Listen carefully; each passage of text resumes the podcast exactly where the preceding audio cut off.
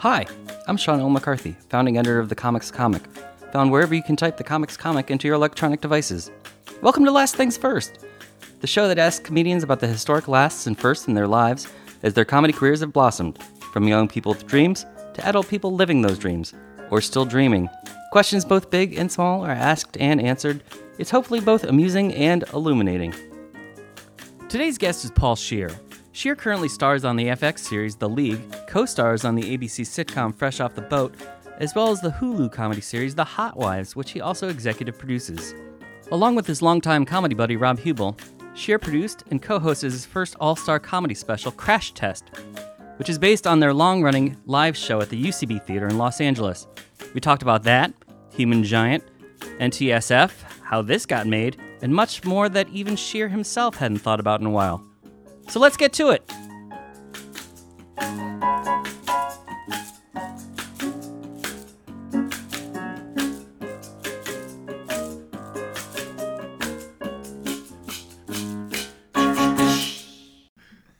So Paul Scheer, welcome welcome to Last Things First. I am very excited to be here, and technically, you're here with me in my hotel room. This is the first time I've ever done a podcast in a hotel room that's mine. I feel like I, I feel like uh, you really get to see the way I live. For people who are not at home, it's all gold. It's Donald Trump style room that overlooks uh, everything in the city. This is actually a very nice hotel that we're in. I yes, like. is. I don't normally stay in nice hotels like this, but uh, Stevie Wonder is here When it- downstairs. Sincerely, he's every day I've walked into this hotel. There's tons of paparazzi out front. I'm like, who are you guys here for? And they're like, ah, Stevie Wonder. And and I've seen him in the lobby just hanging out, just hanging in the lobby. And there's not much in the lobby to like. It's not like a seating area or Mhm. anything. He's Stevie just likes to hang out in the lobby and greet, meet and greet. So when was the first time you felt VIP treatment like this?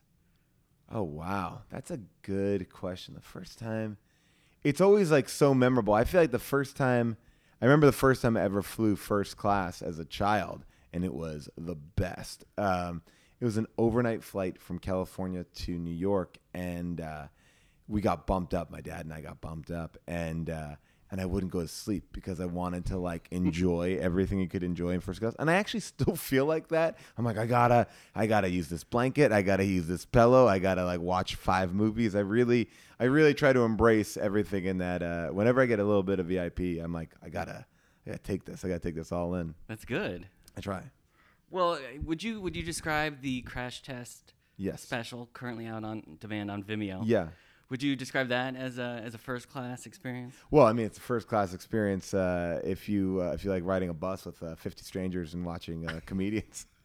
Uh, yeah, you know, actually, I would. You know, so we did this special crash test, which is Right. based on a show that Rob Huebel and I did at UCB. Really, we started it back in 2005 with Aziz Ansari, and I loved uh, this show because it was unlike other shows. It wasn't a stand-up show. It wasn't. Uh, it, it wasn't an improv show. It was kind of a merger of both. It had bits and characters and sometimes music and specialty acts. So we've been doing this show now for, like I said, since 2005, probably even a little bit earlier. And in, in that time, we've sent people out on dates. We've done dating games. We've taken money from the audience. We've all gone out to eat. We've done like all these kind of stunts, but no one knows about it. It's an 11 o'clock show on a Monday night. It's always sold out, but it's a very small little thing. And we always joke like we got to do something big with this show. You know, this audience is so good. We got to treat you guys good. You know what? I'm, you know, it's it's late. These comedians don't want to come out here because it's so late. Let's go to them. We're gonna get you guys on a bus. Let's go to them. And we just always joke about this bus. And we like looked into renting a bus, and it was like prohibitively expensive, Right. and nothing kind of worked out great. And then I was in New York City. I saw this bus in Times Square, and this bus in Times Square is a glass, beautiful, like the most beautiful state of the art bus you can possibly imagine. It I've- was built. I've seen it. Yeah, it's specifically built f- as like a tourist ride. It's called It's the called the ride. ride, yeah. It's called the ride. Yeah, and it's so instead of facing the driver, all the seats are turned facing one of the walls of the bus, but that wall of the bus is completely glass and it kind of goes up glass. So when you're driving around New York City, the streets become the stage. And there's you know, and there's a host on the bus, but the streets become the stage.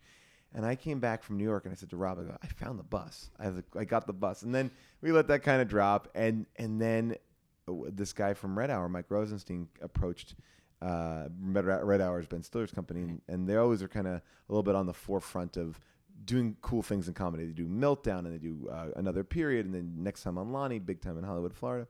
And he's like, I always hear you guys talking about this bus. Let's get you that bus. And I was like, really? And and we shipped this bus out to LA. That was the pretty much the entire budget of our special. But the Mhm. state of the art bus that cost millions of dollars. It's uh, full of LEDs. There's speakers. It's an insane bus. You know, it's seats and eh, like well, of course seats is not a a a really high quality feature on a bus, but it's a pretty amazing experience. And so we have this like amazing bus. We put our audience on it, and then we did my style or our style of comedy show on that bus because I'm not a stand up and I feel like there hasn't been a lot of comedy specials that aren't just stand up specials. Right. And I feel like there's always these variety shows that are like a throwback to like these 1950 things and they look cheesy and and it's like why are we aping that? Like where's the next version of that? So um that was kind of the impetus and everything. And so yeah, I would say it's a first class experience. I, I mean it's a VIP bus. Who was who was the last person who either you got to agree to be part of the tour, or who was part of the tour but then you had to cut them out for some reason? Well, I'll give you two things. We lost somebody on the tour very last second, and that person was Nick Thune. Oh. His wife went into labor, and and he had to go to the hospital and, and deliver that baby. Uh, not himself, obviously, but watch as someone delivers that baby. It was so funny because we we were all ready for him, and he Mhm. was like, "Guys, I gotta go." We're like, "Oh yeah, of course, of course." And I think there was even a thought, and it's kind of like the typical pre-father thought, like, "Well, if I get that done in time, I can still run over and do a five-minute set." And we're like, "Don't worry, please, don't worry about it. Go, go, do your like, no, no, have your like." I think he felt so bad that he was canceling out on us, like an hour before he was supposed Right. to come. We're like, "We don't care." For for a second, I thought you were gonna say that you had that that typical comedian thought is, well, maybe we can go to the hospital. Oh man, that we yeah, oh, yeah, we should have done that. That would have been great. You see, where were you there? You should have been in our pre-produ- pre-production things. And uh, we also we cut out somebody that I think is super funny, um, Billy the Mime. Oh yeah, yeah. So Billy Mime, super funny guy. Um, he does dirty miming, and uh, it's extraordinarily funny. And I thought it would be. I was really passionate about this. I was like, wouldn't it be great to put a mime like a, in that variety show space? Was like to have a mime do this. Wouldn't that be great? And it was great in live in the live moment of it. But it's also for it to be fulfilling. It's like a four minute thing with no breaks and there's no interaction from Rob and I and and it and it wound up slowing down the pacing of the show because uh, he did this thing called the life and death of Anna Nicole Smith. And what you can imagine, a mime version of that, you know, this woman with a buxom woman who then, you know, starts stripping and then marries an old man, then gets into drugs and then dies. Like it was a very dark piece. But it just I realized why miming is tough to do on TV. Muppets pulled it off with Mummenschanz. We were not as uh, smart about it. Uh, and then we also cut out um, Odd Future. We had the full group of Odd Future. We have Oh. Earl Sweatshirt in the special. He does like a improvised music video, but we were pulling up into the Odd Future Carnival, which was this ama- like this amazing. They did this thing. Odd Fu- I, I love Odd Future for what they represent, like kind of like this new Wu Tang, like you know. And um, they put on this carnival, so they bring in a full carnival and they perform. So it's like a mini Bonnaroo. We pulled our bus in there, and there was a little bit of a miscommunication because they were supposed to come out and fire paintballs at our bus. oh, But our camera guy was supposed to jump out and preset himself to get the shot of it. oh. Th- we pulled in. The cameraman didn't have enough time to get out. They ran out with the paintball guns. They doused the bu- the bus in paintballs, and we have no footage of it. So you just see like Rob and I just. Get, it doesn't even really look like paintballs because we have no coverage of it. It just looks like the windows are getting hit with something. And so that would it, we put a lot of these like little cutout moments in the uh, closing credits. But uh, yeah, so we cut out some stuff and we lost some. Did you ever have any tour bus experience? You know what? As a matter of fact, I did. That's a good question. No one's asked me that. Um, we did. That's why you did this podcast. Uh, well, you know, it's like it, uh, it, it, that. It's. I did a show that never aired on TV called Make My Day, and it was a positive reality prank show. So the whole idea was we would find out all the stuff about you and then create your perfect day, but you'd have hidden cameras. You wouldn't know you're on camera, and it would just be like an amazing day. And it's a pretty cool show. And one of the um, ones that we did, I was the host of a New York City tour bus. And it's so funny. I've, I've never thought about this in years. Um, and it was called my my bit was called star fishing. So it was like the like I dressed like a fisherman and I had a fishing pole. And my whole thing was like, oh, we're gonna go star fishing today in New York City. Who do we gonna find? Who are we gonna find? And of course, we had rigged it that there were famous people around that we could interact with. But because it was a reality show and uh, we had to kill a lot of time. So I, the first day before we did the thing on the show, I sat with a New York City tour bus driver, a double decker bus driver, and he gave me all these tips. He's like, "You gotta duck every time you go under a uh, traffic light because you know I, you can get hit in the head." He was like, "If you ever hear a fire engine go off, you gotta go. Oh, I guess my wife must be cooking again." You know, he's like, "These are the jokes that he was giving me," and uh, and I actually for like a couple hours one day did a full. I had to kind of keep it real too because it was a real. You know, this girl thought that she was on a real tour. Yeah. So, um, and we starfished Mario Lopez, and we got Mario Lopez on the bus, and she was a big Saved by the Bell fan. And and then the odd thing about that, uh, this weird tangential thing, was that he was on the bus, and they're supposed to stay on the bus until a certain point, and then we had rigged it that they would both get off the bus. But Mario Lopez decided he would get off the bus before that, and he took her by the hand, got off the bus, and disappeared, and we lost our mark, and we lost Mario for I would say a good two and a half hours. We didn't know Hmm. where they went, and it was always a could happened. question of what happened in that two and a half hours with uh, Mario Lopez. Mm. We'll have to get some Throwback Thursday footage and find out. Yeah. Well, I asked because uh, when I lived in Seattle in the 90s, I was doing short form improv. Okay. And at the same time, I got a job working at the Space Needle as Oh, an wow. elevator operator Okay. Because the Space Needle decided they wanted to hire all of these improv Amazing. people. I'm loving this. and it's the same kind of Yeah. job where you're just dealing with tourists. So they just wanted you to keep the elevator ride fun. well, at the time they were charging nine dollars Okay. for a ride. I think they're charging more than twice that now. Oh, but they wow. wanted they wanted people to get an experience for the minute and a half that they were riding the That's hilarious. elevator. So what would be your bits in the Space Needle? well, uh, I I had a topical one. Remember, this is the late '90s. Sure, where, of course. Yeah. No judgments. Where I slipped into a voice much like uh, Billy Bob Thornton in Sling Blade. okay. Got it. Love it already. Uh, sometimes I would uh, do a tribute to Willy Wonka. I love this all. uh, and so you that so you would do a little like uh, like you know imagine the people that like that kind of like that like that's great. I would sometimes love to. breaking a song. Sometimes I would learn uh, 12 different languages to say hello. And Okay, I love all that. yeah. A minute and a half is the is probably the most intense uh, performing experience. You have to get them. You got to win them over, and you got to leave them wanting more. It's a lot. It's a lot There was also a lot of working the working the line because lines could get Oh, hours okay. long. Oh, that's fun. Um, but what I what I love, well, I love lots of things about your comedy story, but but one of the things that's interesting to me is that you're known as a UCB guy, but Yeah. you started out before. You got into comedy before that. Yeah, I started out doing a show called uh, Chicago City Limits, and I was in high school. And my dad and I, my parents are divorced, and I would hang out in the city with my dad on weekends, and it would be like a cultural relevancy project every week, and we would go and do cool stuff. My dad, very cool, he introduced me to Saturday Night Live and different movies and Animal House and all that sort of stuff. My dad was like a real comedy guru, and um, we saw in the paper Chicago City Limits comedy improv. I didn't know what that was. He didn't know what that was. We went in, we saw it. It was like a very cheap ticket, and I was like, "Whoa, this is amazing!" Like I just said, you know, doctor, and then they did a scene where they said doc. You know, like I was. It was that Wayne Brady. You know, you know Yeah. from doing it, and it's mad. For me, it was a magical thing, and I was like, I want. This is what I want to do. I want to do that, and I never had felt like it because it just felt like acting, but not like how it's like by the seat of your pants. And so um, I joined up into to classes while I was in Mhm. high school. But at that point, I'm the youngest person. I'm like 14 years old, you know, taking classes in this thing where it's all adults. And it's New York City. It was over on 72nd Street here. And uh, I would lie and say I was a freshman in college because even that I was young. But you know, and I remember one of the most embarrassing moments of that was I um, went out with the whole class afterwards, and like somebody smoked a jo- brought a joint out and started smoking a joint, and I was like, "Was he? Is he smoking a joint?"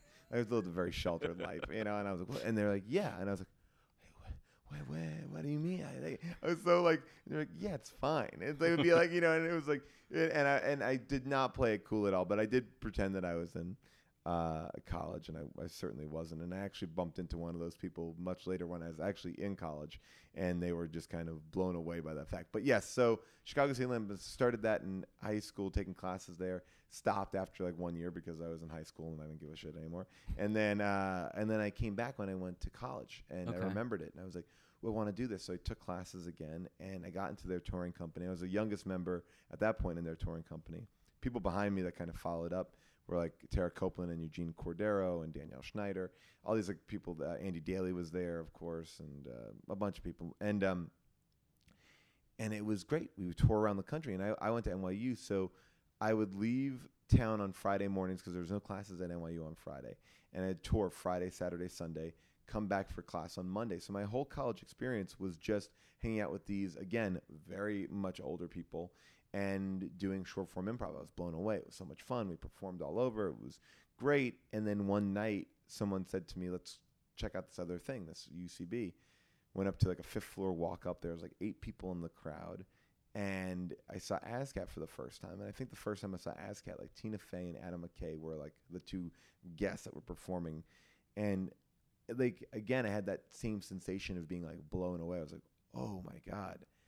That's what I want to do. And then very shortly after, uh, as you, I took classes there, and uh, we started doing shows. And the UCB opened their first theater, and part of that theater was filling content. They needed content, so I started performing almost every night of the week. But p- perform every night of the week, I couldn't do Chicago City Limits, which I was getting paid for, and and well. I was gonna say you probably made money with Chicago. Yeah, because we were touring around the country, and we're getting you know, y- y- for all the bad things of it, like sharing a room and you know, and being in a bus with people for you know two weeks at a time, it was it was good pay, and I quit Chicago City Limits, not knowing where my next check would be, and I started going to UCB and doing shows there for free, still to this day for free, and uh, it was the best decision I ever made.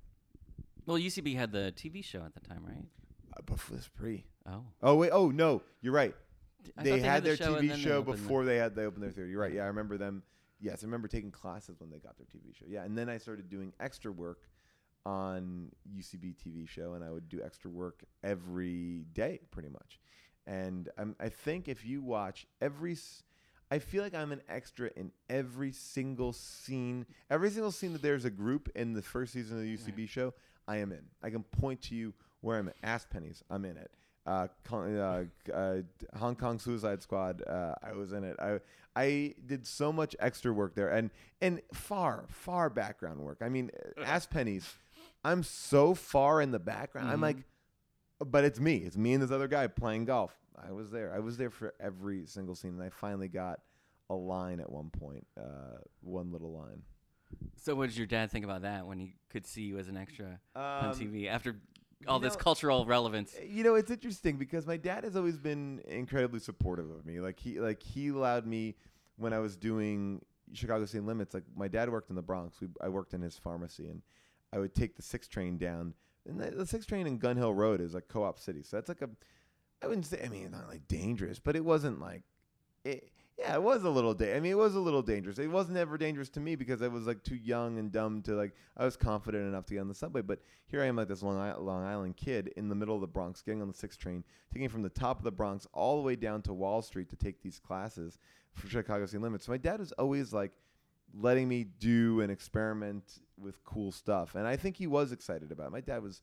Uh, is uh, so supportive, and he would come to UCB and see all the shows. Everyone knew my dad because my dad would come and hang out. This was before he got remarried, and then he, uh, then you know, seeing shows every night of the week was probably out, a little bit more out of the question. Right.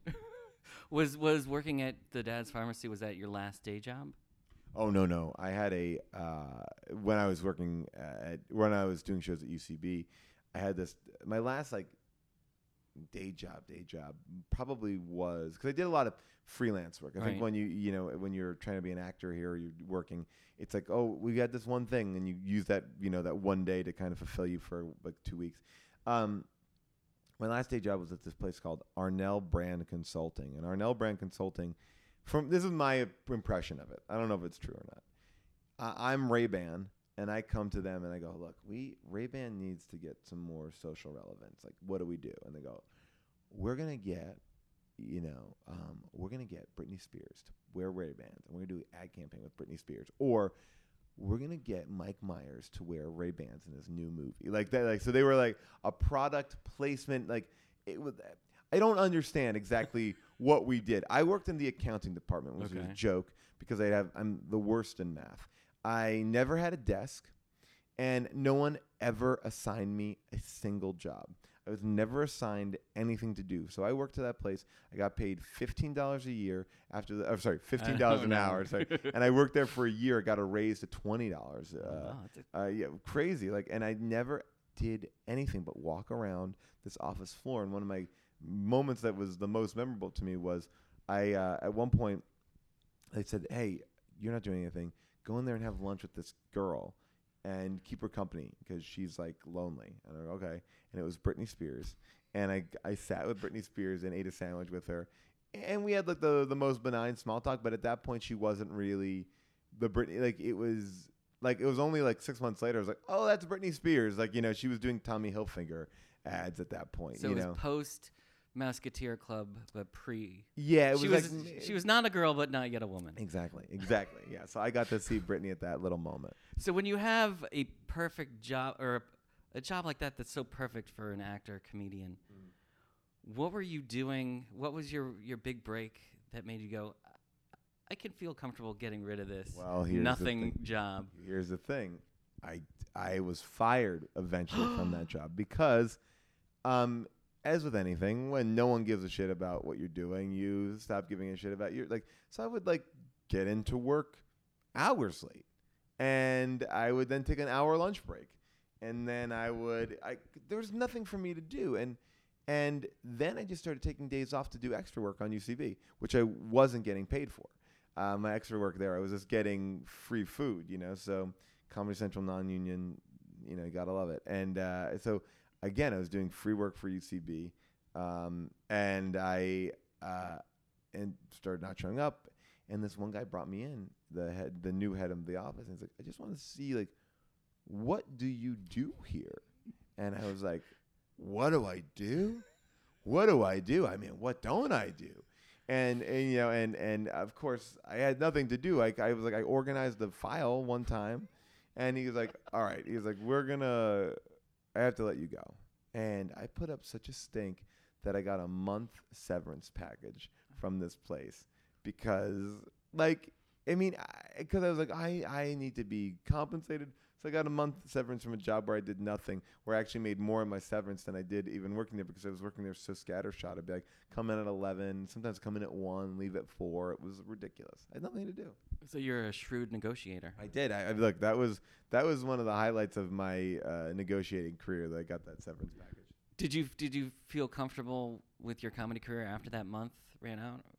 Um, like, no, I don't need to find anything. Or, No, I mean, I know. I don't think I ever have felt totally comfortable with my comedy career at that point. Like you- then, you know, that like kind of that work kind of segued into Conan work, and Conan work was great because you'd come on Conan and you'd do a bit, and you'd sit around all day and you'd hang out with amazing people and Brian Stack and Andy Blitz and uh, and then all these UCB people, and you know maybe you'd have a line, maybe you'd just be an extra, you just do these bits, and that was good money, and you get residuals, and then that was really good, and then I guess my first break, like quote unquote break, was um, best week ever.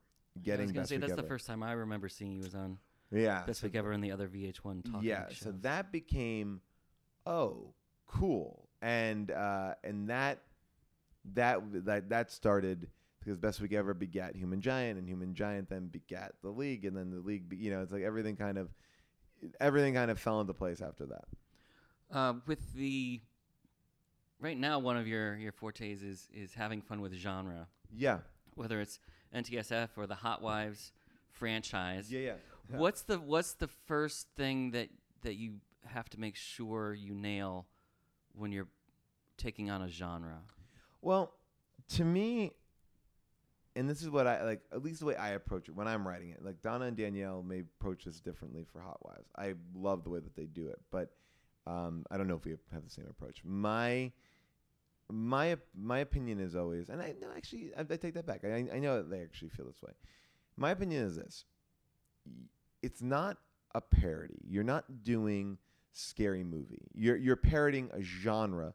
You're not parodying something necessarily specific. You may be getting inspiration from something specific, but the show needs to exist and have a drive that is of a real show. And I can speak to that in the sense of NTSF. I'm not saying it's like high art, but these characters have to have three dimensions. They have to have personalities. You have to kind of create something because if you don't have that, it just becomes a series of jokes that kind of become a sketch and then it goes away really quick. And and uh, not to slam like scary movies and stuff like that. They're really funny for what they are, but if you're gonna come back week after week, you know, you know, it's so it's like it's yeah, it's it's so you need to have something more. You need to you need to have a reason. I think Dannah and Danielle do a great job in Hot Wives because they're doing half hour shows that are telling a full story and you're following these stories. So it's it's really you know, for me what I love about it is sometimes like I just want to live in that world. I want to live in the 24 NCIS world and and I think Dannah and Danielle want to live in that Hot Wives or that Housewives kind of culture and that kind of cattiness. So it's like I think it stems from just the want to be in that that place. And then, but I think you attack, attack like a regular show. I mean, that's in, at least in my opinion. Well, right, because I know Saturday Night Live has had many famous recurring sketches, and then they've had varying success translating that to film. Because yeah. you're like, well, it works in four minutes at a time, but then how do you do it over the course of? Yeah, you have to kind of. Minutes? Yeah, it's like it's you got to ground. You know, they have to be grounded, and I, I think yeah. So it's it's you know, like even Burning Love, I think did a great job of that. You know, I mean, they all did. Like I think you know everything. Like Children's Hospital is like a genre parody as well. Like there's a lot of genre parody, uh, but the reason that makes them stay around and not just a parody is because you're not just saying, remember that thing, here's that other thing. You might and, and look, and NTSF we definitely aped things from bigger movies, but it wasn't like that wasn't the hat that we were hanging everything on. You know, it's like you can homage things. Speaking of homages, some of uh, my favorite things. I don't know if you do them anymore, mm-hmm. but when you used to perform at the Del Close Marathon. Oh yeah. Homages to Match Game. Yes. And uh, To Catch a Predator. Yeah. Well, To Catch a Predator was like a John Gemberling idea, which I was very happy to host as Chris Hansen, which I think they asked me to do it after the Human Giant sketch where we did our To Catch a Predator sketch. So that was so much fun. And Match Game. But Match Game. Match Game was one of the one of those rare shows that is like one of the highlight shows in my mind because Del Close Marathon obviously is this marathon. It's like a 72 hour, God, probably even longer now, marathon where it's just improv 24 hours a day. And Match Game, when it first started, first or second year of the Del Close Marathon, we did it for 10 years. I think it still happens now too. I just don't do it.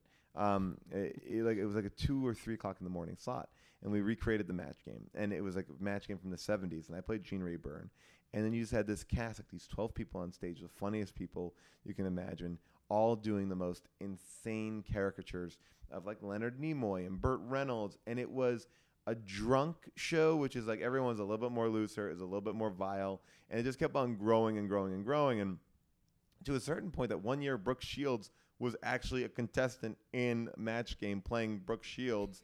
and uh, you know, and we had you know people, and Jack McBrayer became like the perennial um, uh, target. Target. He was a contestant on the show. Like he was the person we bring on as a contestant. It was an improvised match game, but it just became a, a chance to abuse Jack. The audience got into abusing Jack, and the, it would just be like when you hit that match game music for people to write down their answers it would become fist fights and people whipping out their balls. It sounds like the most juvenile thing ever, but it was the most fun and, and holds the most high regard in my uh, in and everything. Yeah.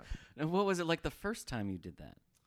Well, the first time we did it, it was way more down the center. It was like it was me hosting, like six contestants. I think it was probably all Respecto, which was at that time my improv group, and we took two audience members and we just played match game. And then the next year, we were like, well, you know, those audience members kind of suck. Let's just get like people playing audience members, and let's add a couple more people to the panel.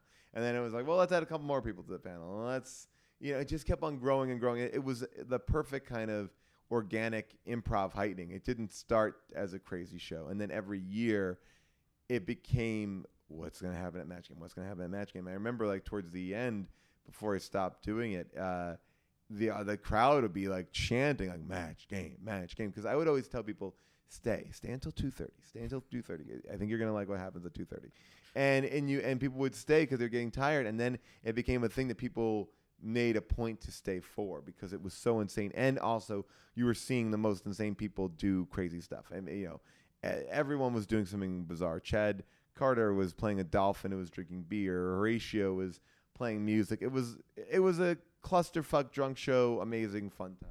Oh no, it's it's it's still one of the highlights. Oh, thanks. It was for me of, of any Del Close marathon I've been to. So fun.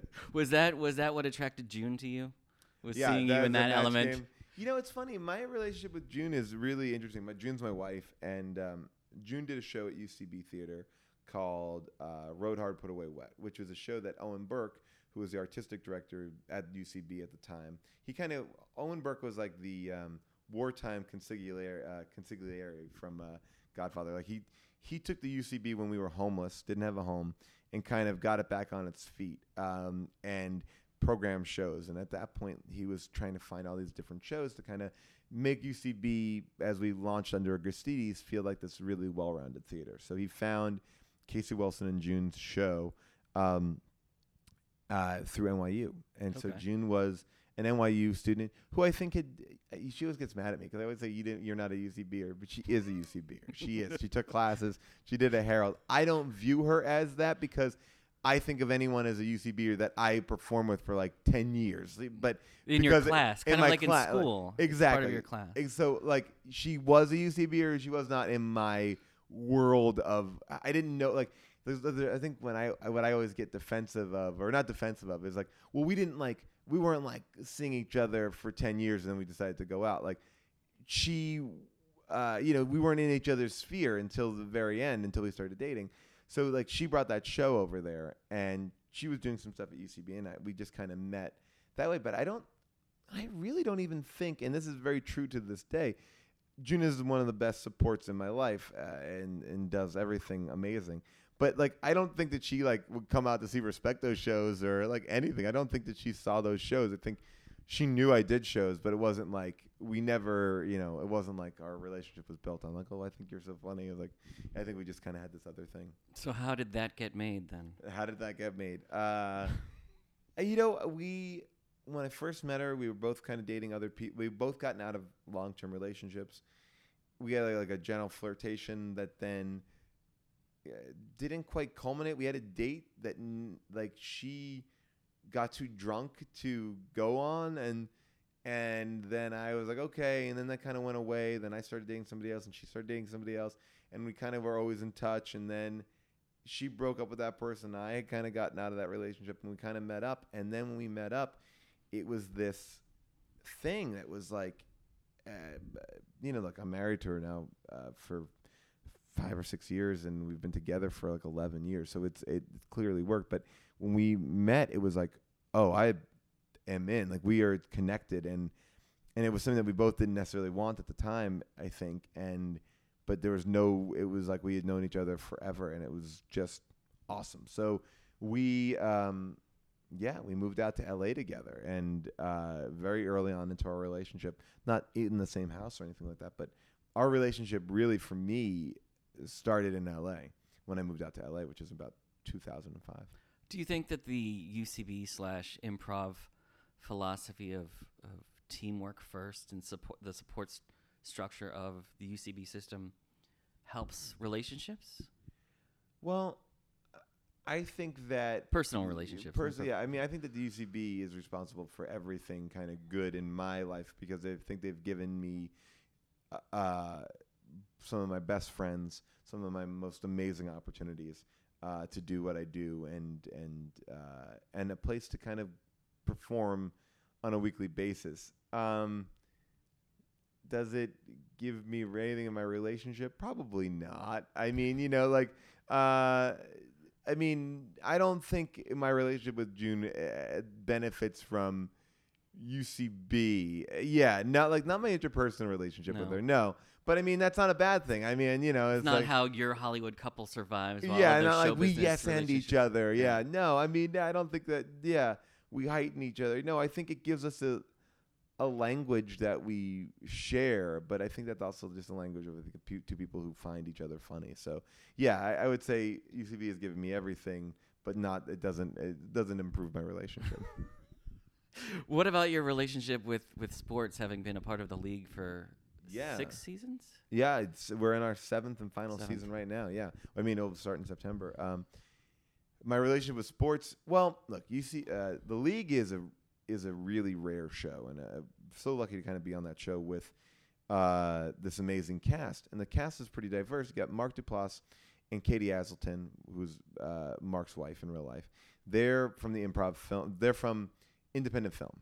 And they had a lot of improv in their independent film, but they were doing movies like Puffy Chair, and Katie did a movie called Black Rock, and and The Freebie, and uh, so they they have their own thing. Nick Kroll is more of a stand-up, but a UCB guy, super funny, talented guy. Jon Lajoie was this Canadian soap opera soap opera heartthrob who then started doing a YouTube channel and making these hilarious, funny, yeah, music videos. And then Steve Rannazzisi is a a guy, and I probably am getting this story a little bit messed up, but it, it, the gist of it is right. Who was kind of working in the financial district in the Twin Towers. Uh, the 9/11 happened. He was like, "Wait a second, I've always wanted to pursue comedy. I never really did it. I want life is short. Let me do that." Gets into stand up, and he's a stand up, and that's the cast. Um, and so you have all these people that are funny, interesting, but not all improvisers. You know, like I think if you look at this cast of Silicon Valley, you can be like, "Oh, that's a lot of improvisers." Uh, so we got together and we do these. We improvise that show, and and they're very written outlines, like a curb style outline, like curb enthusiasm, and where you have like four or five paragraphs that says, okay, in this scene this happens, in this scene that happens, blah blah blah blah blah, and then you improvise the dialogue. So yeah, UCB is amazing that way because it's I'm using that skill and making my partners look good, and they're making me look good, and yes, ending, and every tenant of improvisation is used in the league. Yeah, hundred percent. Has your view of football changed over the over the course? Oh of yeah, the- football's. All, I mean, look, I love football. Uh, I've gotten more into football, but I also feel like I've been at the uh, standing at the uh, the precipice of football being a dark place. I mean, Right. we, I mean, the stories that have come out in the last three years. it's changed so much. Yeah, it's a dark place. I mean, it's you know domestic violence, guns, you know, um, sexual harassment, abuse, domestic violence, you know, um, cheating uh, to every level. It's it is WWE level disrespectable. Like you know, it, it, it's you know, but it's also engaging too. But it's it's a rough sport. I mean, if you thought the XFL, I mean, the XFL is supposed to be the extreme version of football. Football is the extreme version of football. Yeah, XFL had a guy named He Hate Me. Oh, he hate me. That was the name on my jersey. I went to go do a thing for. Uh, it's amazing that you remember that. I went to do a, a charity event with Riggle, and we all got jerseys. We could put whatever we wanted uh, on our back of our jersey, and I put "He hate me" on the back of my jersey, and no one knew what that was. And Riggles, Riggles not fantasy football. Riggles doing the real. Yeah, Riggle. Yeah, Riggle's the. I mean, he's doing it every. Yeah, it's hilarious to see him on there. I got to do a bunch of bits with him, and it's amazing. You know, it's such a fun thing that he's so ingrained in the NFL right now. What is the what is the last uh, great piece of advice you've been given? Oh wow, that's a really good question. That's a great piece of advice. Huh. That's a. I always hate. I feel the pressure immediately to answer. Like, oh, I have this on the tip of my tongue, but I really want to give you a good, a good answer, um, and think about what it was. Um, hmm. I think I don't know if I can have like a like a what was it is it a bon mot like a, a, Bon mot. a bon mot. I don't have a bon mot, uh, but I can say that the two things that I've been trying to do a lot, and it's become from a lot of conversations and stuff like that. Uh, I found a lot of amazing benefits from meditating. Ah. I wish I could do it more, and I'm mad that I haven't. I think having a kid now has really like like every bit of time where you're not with your child is this free time where you have are trying to do everything. So um, so I try to do that, and that it's always been an amazing place to kind of like the uh, to do transcendental meditation to kind of just let ideas kind of pop up and and and be with yourself, and you can always give yourself that time, and um, and it's like you're like I, I think I always am like well I can't find 20 minutes in the morning and 20 minutes at night. It's like well I can find 20 minutes to surf on the internet. Like I can find 20 minutes to like give it to myself. And I think the other piece of advice that I'm working on for myself right now is to pare down a little bit. Like that's what I, my my new focus is for you know I've been doing a lot of different stuff.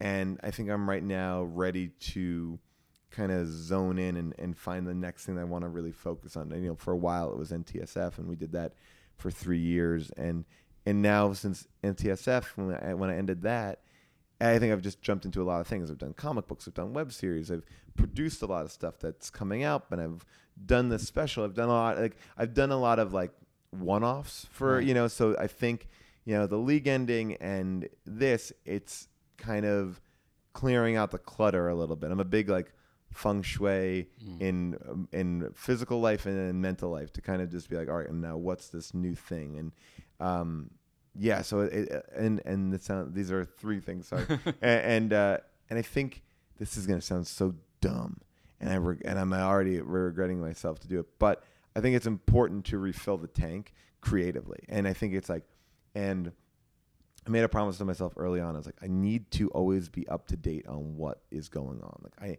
and I think sometimes when you get so busy with work, I can't watch the shows that I want to watch, and I can't go off and see shows. And and and so what I like to do, like in moments like this, I'm like overloading on. Like I'm watching TV shows, I'm catching up on comedy things, I'm going out, I'm seeing people. Like I'm just like you because it's very easy to to not live life to Right. kind of get so caught up in the work and I got to go from here to here and this is this and this so it's like and that kind of refreshes you and refills you so that's three little things that I, I kind of try to keep in, in check all the time Those are great things to work on. What Yeah.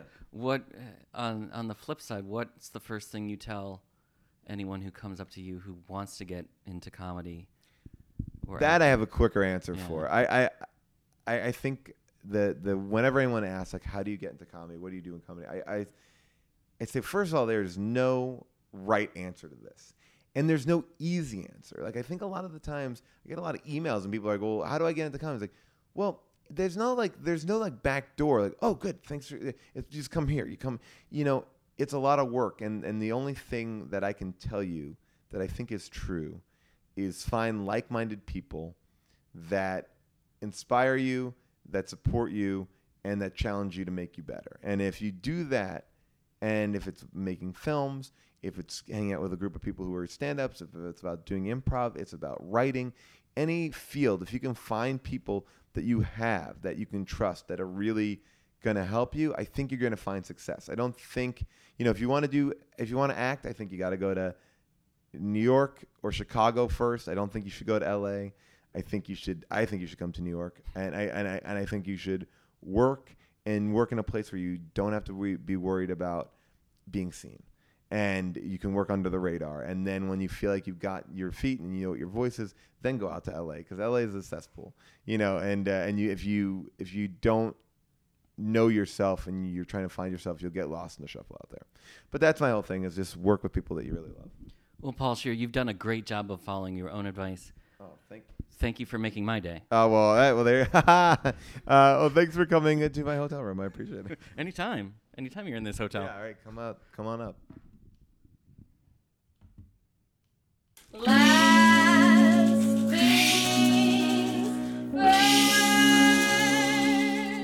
things first. This episode of the Comics Comic Presents Last Things First was produced by Alex Brazell at Showbiz Studios. The music by Camille Harris and Shockwave, logo by Giggle Chick. Please check out my website, thecomicscomic.com, for more interviews, reviews, and comedy news. Become a paid subscriber at patreon.com. I'm your host, Sean McCarthy. Thanks for listening.